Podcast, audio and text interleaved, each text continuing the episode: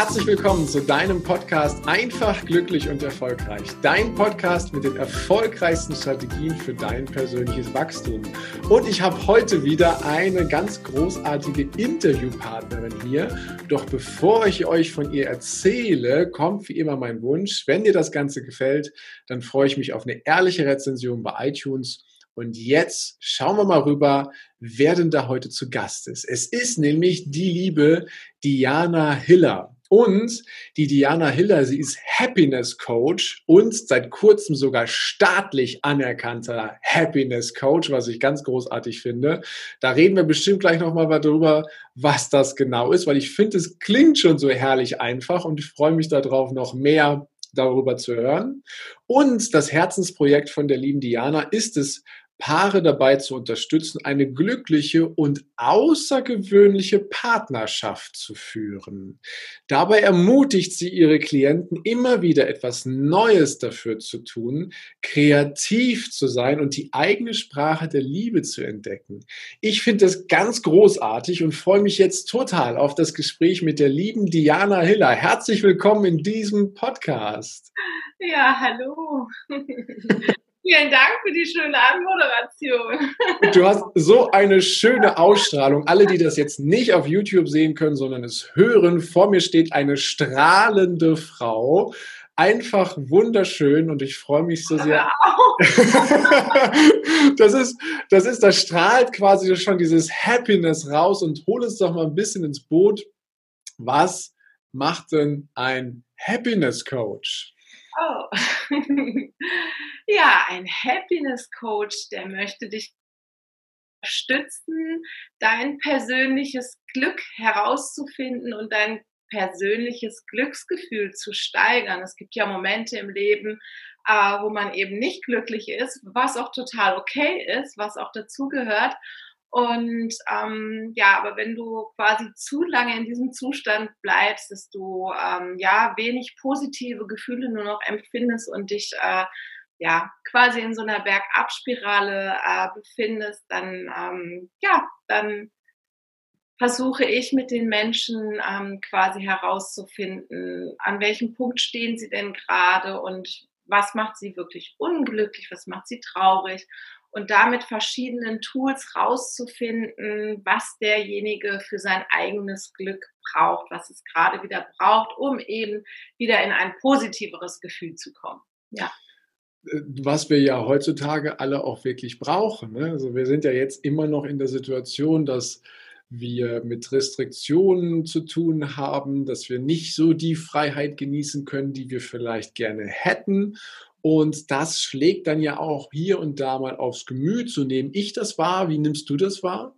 Ja, sehr. Also ähm, ich, mir begegnet das natürlich im, im Alltag, äh, in, wenn man einkaufen geht oder äh, ja auf der Arbeit. Und also das ist schon, finde ich, auch sehr, äh, ja, sehr präsent. Ne? Und auch dadurch, dass ja auch unsere Mimik durch die Masken halt einfach auch nicht mehr so gegeben ist, dass man tatsächlich mal sieht, wenn jemand lächelt. Ich meine, man kann es auch an den Augen sehen, aber es ist schon schwieriger. Und wenn du auf Menschen triffst, die eben halt im Grundtonus eher so ein bisschen brummeliger sind und äh, wenn man dann versucht, durch die Maske diesen Menschen anzustrahlen, ist es manchmal schon eine besondere Herausforderung. Aber ähm, ja, die momentane Zeit ist natürlich ähm, ja für uns alle halt sehr, sehr herausfordernd und äh, ja, da kann so ein bisschen Happiness und Konfetti äh, im Leben absolut gar nicht fehlen. Aber ähm, das sollten wir einfach immer in unserem Leben haben ne? und, und ja, eben zu Zeiten wie diesen ganz besonders. Ja, in der Tat. Und das ist. Ja es ist total wichtig, an sich selber halt immer wieder zu gucken, wie glücklich bin ich oder was kann ich denn jetzt gerade tun, dass es mir ein bisschen besser geht, wie du es gerade mit dem Konfetti erwähnt hast. Konfetti im Leben zu haben, also so äh, einfach Spaß und Freude zu erleben, auch wenn vielleicht die Rahmenbedingungen jetzt nicht so ideal sind. Und das ist, das ist sehr, sehr schön. Und jetzt ist ja dein Herzensthema, dass du mit Menschen auch in Kontakt bist, die eine glückliche Beziehung führen, möchten oder das vielleicht auch zum Teil auch schon tun. Mhm. Und dort forderst du sie ja quasi auch kreativ zu sein und neue Dinge auszuprobieren. Und ja einfach wahrscheinlich so, so, wahrscheinlich so diese rosarote Brille, die wir alle vom Anfang her kennen, die immer mal wieder aufzusetzen. Oder wie, wie ist es da?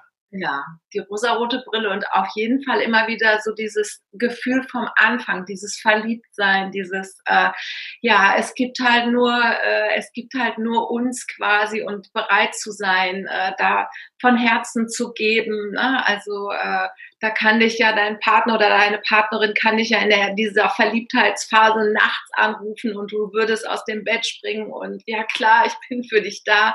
Wenn man das vielleicht nach zehn Jahren macht und äh, dann mal anruft und äh, ja, von seinem Schatz was möchte, dann kann das schon mal ganz anders aussehen. Ne? Dann springt man vielleicht nicht mehr freudig aus dem Bett, sondern sagt, oh, dreht sich um, lass mich in Ruhe oder so.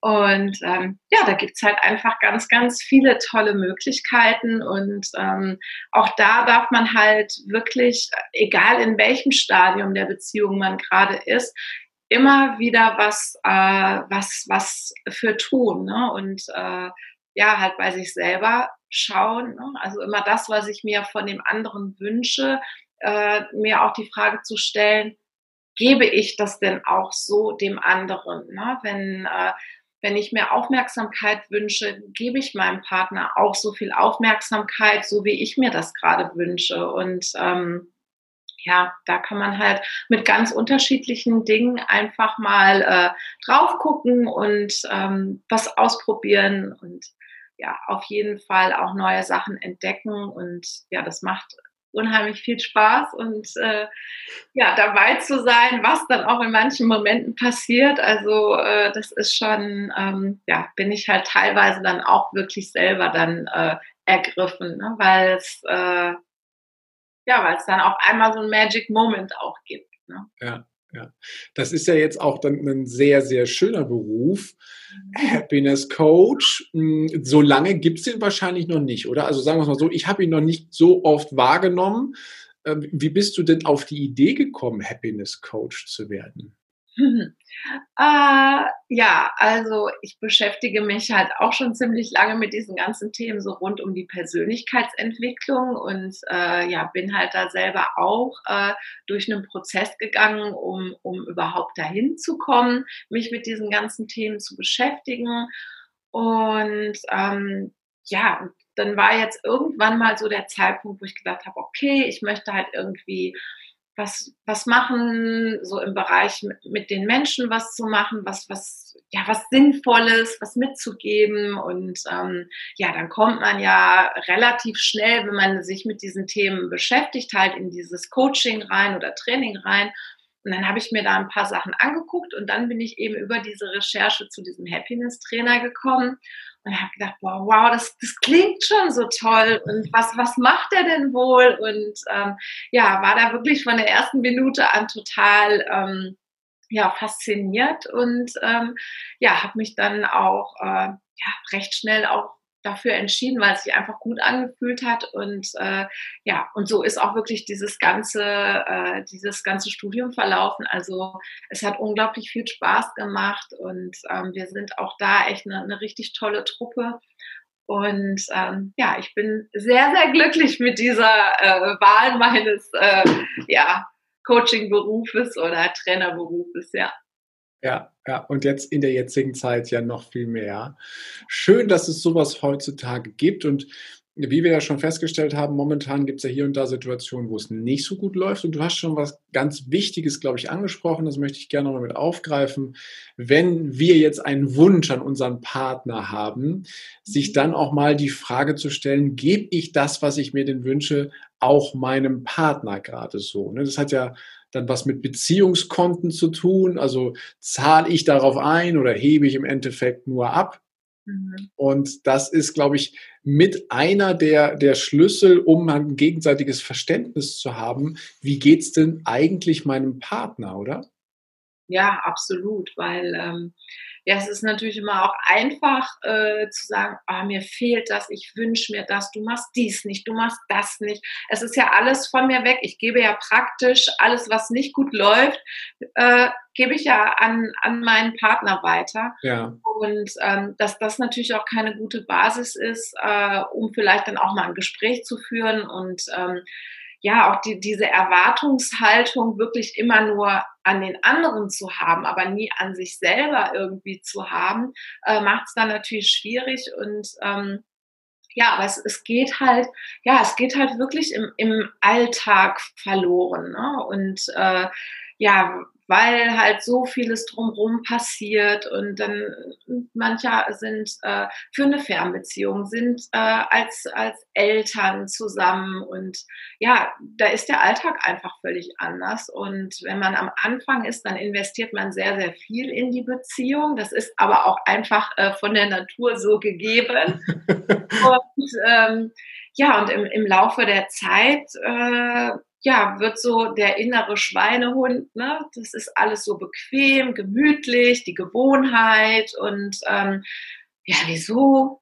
Du weißt doch, dass ich dich toll finde. Ja, hast du aber schon ganz lange nicht mehr gesagt. Ja, aber du weißt es doch. Ich habe das doch, ich habe es doch schon mal gesagt. Mhm. Und ähm, ja, das macht halt wirklich einen Unterschied, ob man äh, vielleicht mal vor einem halben Jahr gesagt hat, boah, du siehst wirklich toll aus oder ich bin glücklich mit dir. Ähm, oder man sagt es halt wirklich äh, auch öfters einfach mal. Ne? Das macht mhm. halt schon was aus. Ne? Und ähm, ja, da darf man, da dürfen beide Seiten auch ja ihren, ihren ganz eigenen Weg finden. Ne? Wie, ja, wie halte ich denn die Partnerschaft wirklich auch, auch aufregend und spannend? Ich meine, die Erwartungen haben wir irgendwie alle. Ne? Also jeder möchte gerne, dass es immer kribbelt im Bauch, dass wir am besten dieses Verliebtheitsgefühl äh, ewig behalten. Aber es ist halt auch schön, in die nächste Phase von dieser Verliebtheit halt wirklich auch in, in diese Liebe zu gehen ne? mhm. und, und ähm, sich da weiterzuentwickeln, wirklich zu vertrauen, sich fallen zu lassen, sich sich dem anderen so zu zeigen, ähm, wie man ist, das ist auch eine ganz wundervolle Phase und ähm, trotzdem kann man dieses Gefühl der Verliebtheit auch immer wieder ja, hervorholen. Mhm. Ja, total schön, wie du das sagst, dass es mehrere Phasen gibt. Gibt es noch mehr Phasen, außer die beiden, die du gerade genannt hast, von Verliebtsein in die Liebe? Ja, Verliebtsein in die Liebe und ähm, ich, ich sage so dann wirklich dieses, dieses, ähm, dieses Endziel ist äh, aus meiner Sicht und für mich ist so diese bedingungslose Liebe, wirklich ähm, ja die, keine ähm, ja keine keine Forderung, dass der Partner keine Forderung erfüllen muss, damit ich ihn liebe. Mhm. Das ist so für mich, äh, das ist so, sind so diese, diese Phasen, dass man so in dieser Liebe, in diese bedingungslose Liebe quasi, ähm, ja, gleitet, ne? durch, durch die Dinge, die man tut und ähm, ja, das ist so. Heißt also, heißt also, dass äh, der andere auf jeden Fall so sein darf, wie er sein möchte, dass ich so sein darf, wie ich sein möchte und dass ich so aufmerksam bin und dem anderen auch mitteile, wie sehr ich ihn so wie er ist oder sie, wie sie so ist, auch wirklich schätze, richtig? Ja, absolut. Und damit geben sich beide auch die Möglichkeit, sich selber als Persönlichkeit zu entwickeln, um dann aber auch als Paar ganz stark zu sein. Ne? Wenn, wenn, wenn beide wirklich auch klar wissen, ähm, ja, wie, wie, wie empfindet mein Partner und, und ähm, was für Gedanken hat er, was bewegt den, ähm, ja, was für Träume, Wünsche, Ziele hat er. Wenn, wenn ich da auch wirklich ähm, so im Gespräch bin, das, das verändert einfach alles und ermöglicht mir ja auch dich mit ganz anderen Augen zu sehen. Ne? Und ich weiß aber auch ganz genau, ja, ich muss jetzt nicht wirklich perfekt sein, weil niemand perfekt ist. Ne? Wir Frauen denken ja immer, okay, jetzt müssen die Haare schön sein, jetzt muss das Make-up stimmen und äh, ja, am besten wahrscheinlich äh, möchte mein Mann, dass ich den ganzen Tag im Kleid rumrenne oder sowas. Und äh, wenn man das dann nicht tut, ne, das kommt ja nach dieser Verliebtheit, dann kommt ja irgendwann mal, ah, okay, die Person steht morgens auf und hat eben nicht das Make-up im Gesicht und äh, das ist für Frauen oft total so ein, so ein sich, sich, sich nackt fühlen, sich, ja, in dem mhm. Moment wirklich zeigen ne? und denken so, ah, findet der andere mich denn liebenswert, wenn ich nicht so aussehe? Und wenn man dieses Gefühl, wenn man das alles schafft, äh, das passiert auch nicht von heute auf morgen, aber wenn man das schafft, äh, sich, sich so zu vertrauen und dem anderen wirklich mit allem, was man hat, ob es jetzt jetzt an dem Beispiel mit, dass man ungeschminkt ist, aber dass man halt auch zeigen kann, ich kann weinen, ne? dass du als Mann mir auch zeigen kannst, ich bin gerade so verletzt oder ich bin so traurig und ich muss weinen und du ähm, weißt aber ganz genau, ich kann das meiner Partnerin zeigen. Ne? Ich, ich muss jetzt nicht den starken Mann äh, irgendwie präsentieren, sondern ich kann mich einfach so zeigen, wie ich bin. Mir geht's gerade nicht gut und ähm, ich muss aber auch keine Angst haben, dass mein Gegenüber dann sagt, hm, das ist aber merkwürdig und oh, das möchte ich aber jetzt eigentlich gar nicht, ne? sondern dass man wirklich weiß, ich kann mich in dem Moment bei dem anderen fallen lassen und fühle mich auch aufgehoben. Wahrscheinlich nimmt der andere das dann ja auch auf und schenkt einem dann ja Zeit, Aufmerksamkeit, Trost, Liebe, was auch immer in dem Moment, was dann ja wieder gut tut, um sich wieder aufzurichten, richtig? Mhm. Ja, jetzt ist das natürlich für viele sicherlich auch im, erstmal ein Paradigmenwechsel sozusagen, weil es ja auch im Außen ganz anders dargestellt wird. Also unsere Gesellschaft, unsere Medien und auch, ob das jetzt die sozialen Kanäle sind, da wird die Welt ja durchaus ein bisschen anders dargestellt. Ich bin nach außen perfekt und wie sie in mir innen aussieht, na, das verrate ich jetzt nicht ganz so sehr. Und ich glaube, dass halt der ein oder andere auch hier eine, eine echte Herausforderung hat. Ne? Dann tatsächlich zu sagen, ich öffne mich meinem Partner jetzt. Wie, wie schaffen es die Menschen, diesen Paradigmenwechsel, diesen, diesen Sprung, diese Öffnung ähm, ja leichter oder besser hinzukriegen? Was, was meinst du? Das war der erste Teil des Interviews. Vielen Dank, dass du dir bis hierhin die Zeit genommen hast. Und gleich geht es weiter. Ich wünsche dir viel Spaß mit dem zweiten Teil.